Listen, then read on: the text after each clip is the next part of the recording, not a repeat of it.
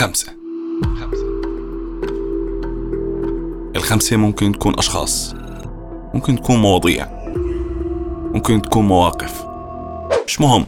المهم إنهم خمسة. معكم أنا سيد قواسمة وأهلا فيكم ببودكاست توب فايف.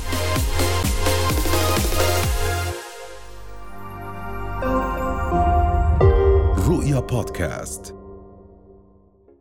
اليوم رح نحكي عن خمسة من أغرب رياضات الموجودة في العالم.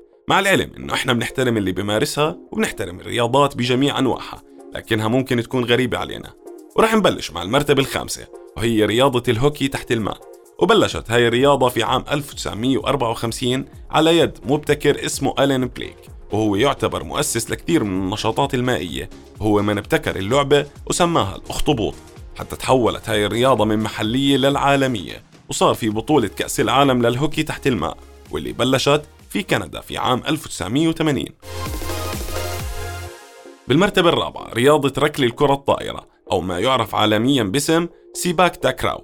وظهرت هاي الرياضة في جنوب شرق آسيا وهي رياضة شعبية في ماليزيا وتايلاند وأندونيسيا. وهي مشابهة للكرة الطائرة بيتم فيها استخدام كرة صغيرة ولازم اللاعبين يركلوها ويرسلوها لملعب الفريق الخصم من خلال استخدام القدم والركبة والصدر والرأس. ولهيك هي بتحظى بشعبية كبيرة بسبب الإثارة اللي بتعطيها للجمهور بسبب استخدام العديد من اللمحات الفنية بكرة القدم. بالمرتبة الثالثة أولمبياد الطين ويقام أولمبياد الطين في ألمانيا وبيعتبر حدث سنوي بيعقد في المسطحات الطينية على ضفاف نهر إيليا قرب هامبورغ وتلعب المسابقات في الوحل على طول النهر منذ عام 1978 بالمرتبة الثانية رياضة التزلج على الصخور. وبتبلش هاي الرياضة في النمسا مع موسم التزلج على الجليد في بلدان أخرى. وبما أنه أهالي النمسا ما بتهطل عليهم ثلوج فابتكروا نوع غريب من الرياضة وهي التزلج على الصخور بديل عن الجليد وتقام مسابقات سنوية بداية من شهر ديسمبر من كل عام. وبالمرتبة الأولى رياضة ملاكمة الشطرنج وهي من الرياضات المستحدثة واللي بتتطلب قدرات عقلية وجسدية عالية. المباراة من 11 جولة. بيتناوب فيها اللاعبين على لعب الشطرنج والملاكمة مع بعض.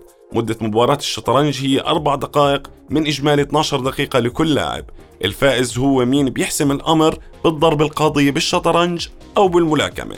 وبيتم تنظيم بطولات عالمية سنوية لهاي الرياضة تحت رعاية منظمة رسمية دولية تدعى WCBO